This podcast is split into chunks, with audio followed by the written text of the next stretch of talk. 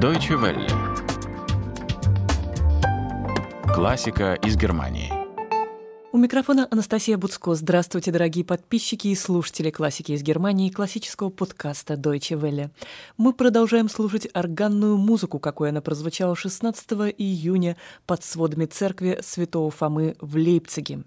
Феликс Мендельсон не случайно принял в свое время решение связать свою жизнь именно с Лейпцигом, ведь этот город был осиян славой великого Иоганна Себастьяна Баха, воскрешение забытой музыки которого Мендельсон считал одной из главных задач своей жизни. Феликс Мендельсон был одним из первых музыкантов Европы, осознавшим истинное величие Баха. Именно в Лейпциге в 1845 году появляется его соната для органа в тональности ре-мажор, опус 65. И тут Мендельсон следует за Бахом, взяв за основу классический лютеранский хорал «Отчинаш». Мендельсон собирался, как и Бах, создавать циклы органных и вокальных сочинений.